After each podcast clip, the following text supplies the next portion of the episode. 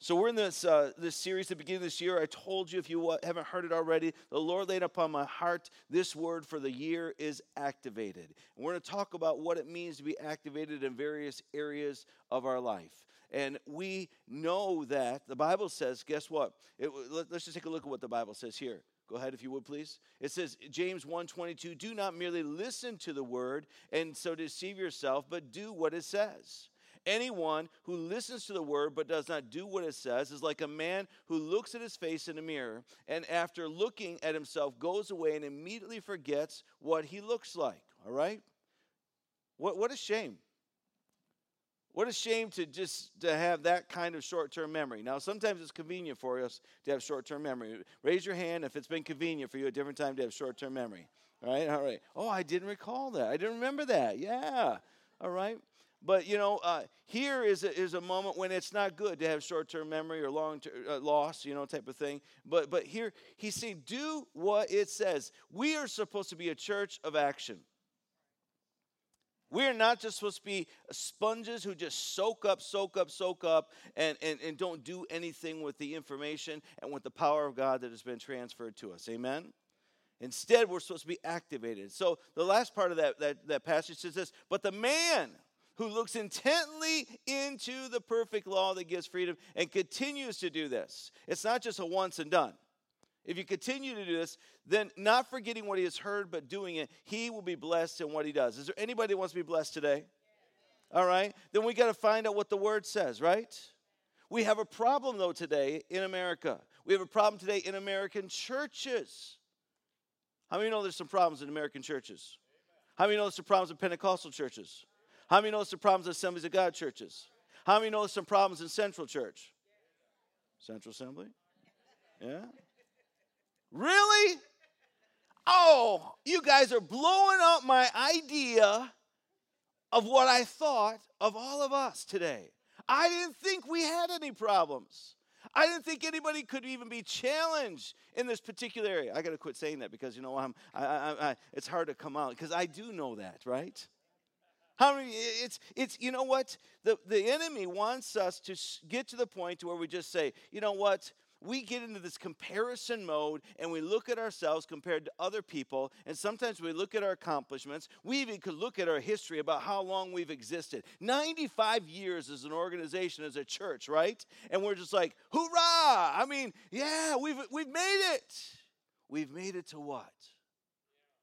We have to ask ourselves, we've made it to what? What are we today? It doesn't matter all of the past accomplishments unless we talk about where we're going to be today and for the future. And so, every single person in this room who hears this message, or if you're going to be listening later by way of video, uh, uh, by the way of the internet or such, then go ahead and know that you have a responsibility, right, to respond to the Word of God to become all that He wants us to become. And the problem with today is that we are not activated because we're not immersed enough in some of the greatest resource, one of the greatest resources that God has given to us. Can anyone think about what that is? The Holy Spirit is one of those, right? I said one of the greatest resources. The other is the Word. The Word of God. And so I want to talk about being activated in the Word today. There was a survey that was done by George Barna, and he sought uh, that sought to discover Americans' attitude about the usage of the Bible. And they went and uh, just uh, surveyed four different gen- generations of people, and they found out that most of the people who were interviewed or who were surveyed actually believe that the Bible is a sacred or a holy book right? That doesn't really sound like a real powerful point of agreement, but at least they felt like most people believe it's sacred and holy. Not so, not quite so with the people who actually felt like it was the word of God, but that it was a sacred and holy book, so it ought to be revered. The younger persons, though, who were uh, who were surveyed in this particular study, found that less than 20% of those young people would literally would read the Bible on a regular basis. Less than 20%. They might think, well, that's not so bad. One in five. Just take the number that's in the room here today, not quite a couple hundred people, but you know, I think you know we got so many people. Uh, uh, one in five, that's like twenty percent. So that'd be like forty people who's reading the Bible on a daily basis. I don't know if it's worse or if it's better than that. But what I do know in the society in which we live, that there is a famine in the land. There's a passage in the Word of God that talks about the judgment of God coming upon. In Amos says that there's, there's, there's going to come a time. There's going to come a time where there's going to be a famine in the land for the Word of God. In other words, you're going to, you're going to want to find it, but you're not going to be able to find it. You're going to want to have it activated in your life, but it's not going to be able to be activated. But that's not this time. Look at your neighbor and say, That's not this time. The time right now is the time to be activated in the Word. It's a time in which we can read it, we can eat it, we can soak it up, we can even become part like it. You know what I'm saying? We can be, the Word of God can be transferred through us out to other people so that they can be touched and changed. I want you to know there's uh, some pretty uh, there's a there's a list of reasons why people don't read the Bible as much. I want to go ahead and give those to you. All right. One group of people said the Bible is just another book.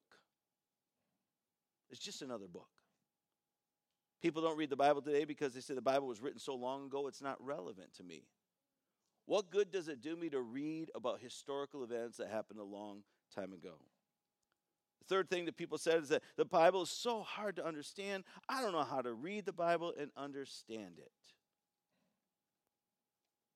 Someone just asked me today, I get confused with all the different translations. They have actually thought that the different translations were different interpretations. And not understanding the different translations, a number of them are given to us so we can have a fuller understanding of the Word of God not to give a different understanding. Them, them, them, different translations that are out there understand. Some people just like they want to be devoted to one thing, and, and, and, and that's all that there is. You, you, don't have to be afraid of other translations, all right, that are verified, following after, re- referring to, going back to the original uh, transcripts. Some people say, I usually end up just feeling guilty when I read the Bible. Is that a nervous chuckle? Is that identification right there? Someone says, I need a pastor or a Sunday school teacher or someone to explain the Bible to me. Others have said, I have some real doubts about the real reliability of the Bible because it's full of contradictions. At least that's what I heard. they don't find out by themselves, but someone told them. You still believe that stuff? It's full of contradictions. Oh, really? I didn't know that. But now they do, right? Some people say that they don't read the Bible because of time. Between their job, their family, and their life, they just don't have time for the Bible. Ninth reason some people say they don't read the Bible is I have other things that if I am going to read, I would prefer to do that instead of the Bible. Being truthful, right? Or number 10, I don't see the need to read it on a regular basis. The challenge with all of those excuses or those reasons, especially for the church today, is that the Bible has been the central truth and the foundation of everything that we have and come to an understanding about who God is and what his plan for our life is. Not reading the Bible is like doing what all of us, or many of us do, not all of us, all right? We'll, we'll, we'll do that. But come through from Christmas time. How many have ever put some of those, those projects together after Christmas time that you bought for your, your children, your grandchildren? How many, raise your hand if you've done that? All right? And they send this thing called a what? A manual or instructions. And guess what? We just look at that, we look at the picture, say, I can do that. And maybe sometimes you can because you might be mechanically or you know engineer like minded or something like that. But many times you'll find that you have extra parts left over or you don't have enough of something. and then there's those times when the manual is wrong as well too. But uh, the, the fact of the matter, the fact of the matter is the manual of God is not wrong. Right? And, and we've been given this instructions and about how to live our life but the problem today is that we have bought and come right in line with a number of those excuses that people give for not reading the Word of God. I said this a long time ago, and, and I, I, still am convinced of it. And it has to do, we, we, we've been talking the last couple weeks over activated in prayer and, and fasting. And I said, if everybody was really convinced that it worked, you couldn't stop people from doing it. Let that just simmer, simmer on that for a moment, okay? If you were absolutely convinced that prayer and fasting or reading the Bible worked, we couldn't stop you from doing it. Hmm. I wonder why it is that we're not convinced that it works. I wonder why we will assemble together on a regular basis, many people all throughout the country, and they'll gather together to lift up our hands and to sing the songs and to worship Him and, and speak about adoring Him and loving on Him and all those things. And then He gives us simple instructions about how to grow in Him, about how to become more knowledgeable in Him, and we won't do the simple things. Could it be in because within our minds that we think it ought to be more difficult? Do we always look for the hard way to do things? Certainly, Lord. If knowing more about you could be ascertained or attained by just sitting down and spending five to ten minutes a day by reading this historical book, and you were convinced of it, would there be anything that could stop you from doing it? To spend time with Him, to seek His face, to pray. If you were convinced that it worked, could anybody stop you from doing it? Could you ever say, I don't have enough time? Could you ever say, I don't believe it's relevant? Could you ever say, I don't understand it? Well, there may be some challenges, right? But you would seek to understand it because you see what happens within the lives of the people who do.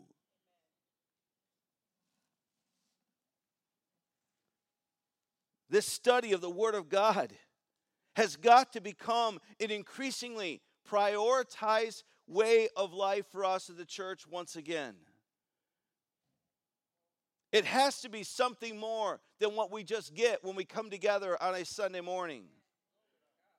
It has to become something that, that, that, that we do. And I, am so challenged in, in preaching this message today because I'm so uh, uh, of the mindset that until we get it, until we understand the why behind it, then it just feels like another list, a hit list of do's and don'ts. And, and, and it seems performance oriented if you receive what I'm giving to you from the wrong perspective. So I'm praying that the Holy Spirit will help you to understand what I'm trying to give you today is a resource. It's not to bite or to hit you in the, in, in the head or knock you over the head. It's not to make you feel bitten and chewed up and spit out, but it's for you to take a look and evaluate and say, what in the world am I doing?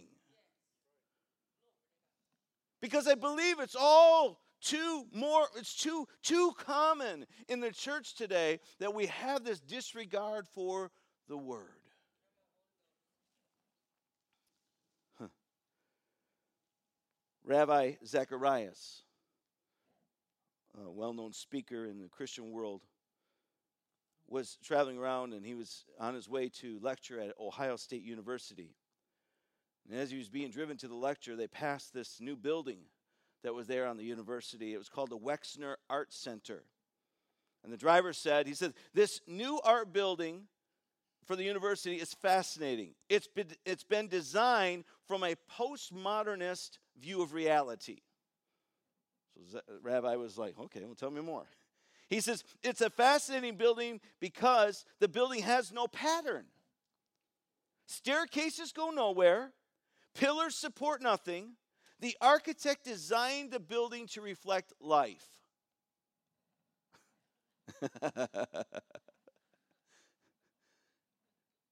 no design. That's what life is supposed to be. Just a free floating.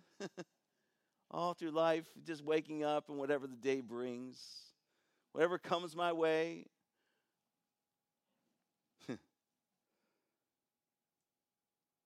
Staircases going nowhere, pillars, and, and it looked cool. It caused for people to look back and say, wow, look at that. Look at the freedom that's in that. Ravi listened to him for a moment and he had a question. He said, Do you think that they did the same thing with the foundation?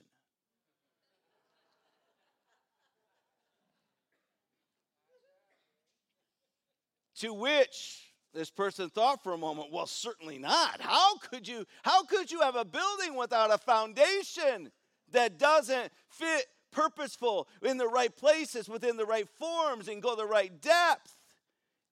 The fact of the matter is you can't. You can't have a building. Do you know what the Word of God refers to us as? We are what? The temple of the Holy Spirit. We are the building of God. He has taken into the stones and made us into living stones and built us up one upon another to bring glory and honor to Him. But if we don't have a proper foundation that's built upon the Word of God, then how will we ever be a building that makes a difference or brings glory and honor to Him? The foundation for us is God's Word. So I'm just going to deal with a couple things real quickly for us today. Why do we need to read the Bible? Why do we need to read the Bible? You, you've got to get your mind around that. Today, Eh, I don't know how much time that anybody spends reading the Bible. I haven't, I haven't quizzed you on a personal level, or at least I can't recall it. If we'd had a conversation and, and you've told me, I've already forgotten it, all right, about how long that you have spent reading the Bible. But I can tell you, I've talked with enough individuals who have a hard time doing it on a regular basis that it's an epidemic within the body of Christ today. Now, some other church, in our church, so, why do we need to read the Bible? The first thing is this go ahead, show me that, please. The Word helps you to know the will and the leading of God for your life. Really? To read about a historical events that took place all those years ago is going to help me to know the will and the leading of God for my life. Consider this in Psalms 119. How many of you know that David was a man after God's own heart? yeah, and he wrote a. He, I mean, God inspired him to write these psalms. I mean, a number of them, maybe not all of them, but but it, it's amazing. But Psalm 119 clearly given credit as far as from David. And his personality comes through, inspired by the Holy Spirit to pen all these words. And he writes this Psalm 119, the longest book in the Bible. 176 or 78 verses, I forget exactly what it is. I mean, it, it's amazing. But you will find in this particular chapter, this particular psalm, this, this identifying characteristic that's repetitive over and over again. And we're just going to get to a little bit of our, all right? First of all, the, the focal point of this particular verse is this Your word is a lamp to my feet and a light for my path. Your what? Your word what we're talking about right? We're talking about his why do we read the word? Because it helps us to know his will and our in his direction for our lives. And right there the psalmist says it's a lamp to my feet. It makes clear the things that i couldn't see if i didn't turn the lights on. And a light for my path now, here in this verse, he talks about the word. In, in verse 106, he, uh, he says this he says, I have taken an oath and confirmed it that I will follow your righteous laws. Once again, a re- reference to the word. I have suffered much. Preserve my life, O Lord, according to your word. Go ahead, give me the next one. And he says this He says, Accept, O Lord, the willing praise of my mouth and teach me your what? Your laws. Though I constantly take my life in my hands, I will not forget your law. The wicked have set a snare for me, but I have not strayed from your precepts, right? What is that? That's the word of God, right? Go ahead, show me the next one. Your statutes, or it could say, Your word are my heritage forever. They are the joy of my heart. My heart is set. Someone wants to know the key of being like David, being a man after God's own heart. You got to have the heart of David. The heart that says, My heart is set on decreeing your, creed, your decrees until the very end. My heart is set on it. The very makeup of who I am. The, the, the, the when we speak of our heart, we're speaking of where our emotional, uh, the, the energy comes from that motivates us to keep going. And he says that the, the Word of God comes into our mind and renews our mind, but transforms our hearts. Things we think, the things we feel, the things that we express. And David says, I want you to know something. My heart is set on it. It's set on decreeing those, making, keeping your decrees until the very end, keeping your word until the very end. I am convinced that God has so much more for us than what we many times will ever move into. There will be seasons and times in our lives when we go and we, we're on this high, we're on this spiritual high, but there are so many other times where we're just kind of waffling and waving through, waving through life and, and just kind of getting hit by whatever comes our way and not realizing that we've been given an authority and a power and we can look at those events that are happening in our life and we can start to speak to those things and say, I'm not sure how this is going to bring bring glory and honor to God. But I'm sure of this that I will be the representative that will respond the way because of the Word of God in me that gives Him glory and honor. That's what the Word will do for us. If you're not disciplined in the Scriptures, then you're going to be basing your life upon godless myths and old wives' tales. You will be listening to the world around you that has a disdain for God. Jesus himself said, The world hates, will hate you because of me. Why would we be concerned about what the world has to think about what we do in our faith or in our, in our faith walk, in our spiritual relationship with God? You can't look to the world to get guidance on that. I hear people quote all the time stuff that they think comes from the scriptures. Just one thing this one thing, you guys, you've probably heard it before. Maybe I'm gonna, I'm, gonna, I'm gonna give some of you some information you may not have had before, all right? God helps those who helps themselves. Right? Show me the verse. It's not there. I'm not saying that anybody should be lazy, but that particular passage isn't there. Instead, we're unable to help ourselves, the Word of God says. When man was unable to do anything, when you were lost, when you were dead in your sins, that's when Christ came to you. That's why we can't believe these old wives' tales, these, these, these myths, these things that come up with. It's important to realize that we've got to know what the Word of God says. What did Jesus say? You need to know what he says because otherwise you're just like that VCR. Remember, remember VCR? Know what a VCR is, right? yeah, videotape. But the, you know, and I don't think they even have them on the DVD players anymore. But they've got the, the, these clocks. All right, no one knew how to set the clocks on the crazy VCR. So, what time did your clock usually say? Twelve o'clock. It just kept blinking there, there all the time. Right, right, right. Oh, I'm old school. I'm dedicated. I'm loyal. There's some people who say everything happens for a reason. Now, I mean, well, that's not Bible. That may be a deduction of what someone has. Everything happens for a reason. People say that and they, they, they think that the, there's, there's God up there, the authority in our life, who this oh, completely horrific thing has happened in your life. And you say, well, God obviously is doing this for some reason. Everything happens for a reason. How many of you know that, that God has given us the ability to make choices? He's given us the ability to choose to serve Him or not to serve Him. And He's also given that ability to other people. And when other people who are in your life and in your realm of influence choose to do things that are not godly, and if you're close enough to them, there's going to be a little yuck yuck that's going to get on you. Hello? Do you realize that? If you spend too much time with people whom are making decisions that are not right, that are not righteous, that are not godly, and, and, and that wave, that, that, that, that splash over, all that stuff is going to start to get on you. That's a whole other message. All right.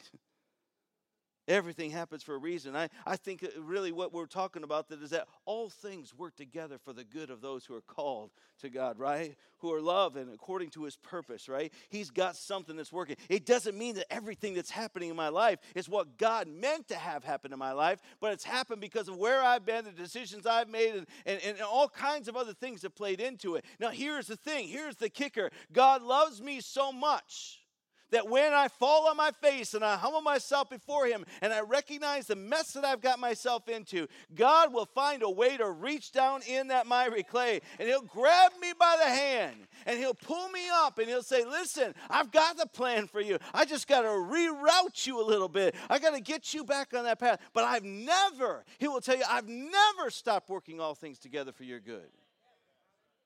Hmm. Here's the thing you need to understand We've got to have right thoughts and attitudes about God because it affects everything we do. That next slide says that I believe everything you think, say, or do is driven by what you believe. Think about that. You came to church today because you thought that your car was going to get you through the snow. Some people didn't think that. They're not here. I'm not picking on them. I'm just saying they thought. And what you say or what you do, it's driven by what you believe. There's, a, there's another part to that. Go ahead, if you would, please. It says, So what we believe should be based upon the Word. The Word, which is unchanging which is has purpose, which has plan, which has relevance, which does something in me that I can't always explain, but when I eat it, when I partake of the bread of life on a regular basis, he fills me up. The word, the word. Oh my goodness. so important for us to remember that and to know that. That, that, that the word I'm speaking of there is, is the scripture, it's the written word. But there's another part of the word that I want to share with you, and, and it has to do with the, the time when you get a word of the Lord for you. How many of you ever received a word from God? All right? You felt like He spoke it. It may not have been an audible voice, but you just heard it so deep in your knower that you're like He was giving you some direction. He was giving you some guidance. And then some other events that started, that, that, that, God loves you so much, He wants to bring confirmation to you. He started to bring other confirmations in from other people. And then, oh, you may have went and you picked up the word and you began reading it. And then all of a sudden, you wonder, you wonder over and over again and say, my goodness, that devotion that I just read, that scripture that the Lord just read, that was just for me right now. And we think it's just by happenstance or coincidence. Or you're out and about and you're doing something and, and you see a scripture verse flashing at you somewhere and you think it's just a coincidence. I'm telling you something. God's got a word for you, and He's not always communicating it in that time when you sit down through, through, through reading the scriptures, but He's got a word, and He wants you to listen to Him when you're spending time. You're, you're praying to the Lord isn't always just giving Him this, this uh, shotgun approach or this, uh, this um, uh, automatic weapon approach, an assault weapon where you're just like spitting out as many words as you can up to heaven. That's not prayer. Prayer is sitting and listening sometimes and pondering and, and meditating. Oh, that's what the psalmist did. Meditating on the word. this um, opportunity to be able to hear the word of God is, is, is absolutely vital and critical to us growing in Him. Ravi, again, he says this. He, he was ministering in Vietnam in 1971, and he had this interpreter by the name of uh, Hien Pham. Hien Pham. I'm not sure how you say that, but I, I, that's how I'm going to say it. he was an energetic young Christian and a translator, and uh, he'd been working with American forces for some time. And uh, he had traveled the whole length of the country with, with Ravi, and he had uh, been very faithful to him. But when they were, were out of the country, when they had to go out, uh, eventually, you know, we as America left there, and uh, he was left in the country. He, 17 years later, he gives a call to Ravi, and he wants to update him on what's happened in his life since he had to go out of the country. And in this call, he tells us about he was in, how he was imprisoned for and, and accused of helping the Americans, as he did. And his jailer tried to over and over again indoctrinate him against the democratic ideals in the Christian faith. And he said he was restricted to the communist propaganda and the daily deluge of Marx and Engels and began to make his toll. And he thought, he began to think, he said, maybe, maybe I have been lied to. How many of you know that that can happen to any of us? You get the wrong stuff being poured into you over and over and over and over again. It, it's, a, it's a lonely place. And you might begin to doubt, all right? That's why it's so important to, to consume the right stuff. And so he said, maybe he thought, I've been lied to. Maybe God does not exist. Maybe the West has deceived me. And so he determined, he made a determination that he was going to wake up the next day and he would not pray anymore or think of his faith. That very next morning, he was given the task, the dreaded chore of cleaning out the prison latrines. And as he cleaned out a tin can that was overflowing with toilet paper, his eye caught what seemed to be English printed on one piece of paper. Now, how many of you get queasy stomachs? Just go ahead and close your ears for a moment. Okay, no, no, don't, please don't. But take it in that. It, this would be PG, all right? you can imagine where this is going. He hurriedly grabbed that piece of paper, he washed it and after his roommates had retired that night, he retrieved the paper and he read the words that were on there from Romans chapter 8, verse 28, the verse that I gave you just a little bit ago. Trembling, he began to read and he said, And we know that in all things God works for the good of those who love him. For I am convinced that nothing shall be able to separate us from the love of God that is in Christ Jesus our Lord. And Hien began to weep. He knew his Bible, and he knew that there was not a more relevant passage that he could read at such a time as that, in which he would be there on the verge of surrendering his faith, giving into the pressures that were around him. And God Almighty sees him where he's at and gives him a word from heaven that came by way of the trash can in the filthy latrine. Hmm He cried out to God. He asked for forgiveness. It was the very first day he wasn't going to pray anymore. And after finding the scriptures, he got this grand idea that I'm not so sure all of us would have accepted as a word from God. And this grand idea was I will volunteer to go and clean the latrines on a regular basis in hopes that I will find some more word. For he found out that an officer who was using that latrine so disregarded the word of God that he was using the Bible as toilet paper. But it mattered so much to him that where he would find it, he would clean it out he would pull it away. He would he would dry it out and he'd begin to read it again. And rather than looking at that as a horrible situation that if god you love me how could you allow me to be in this situation? he looks up and says god you love me so much. You see me in my situation and you send the word to me. You send the word to uh, bring me back to life to stop me from dying again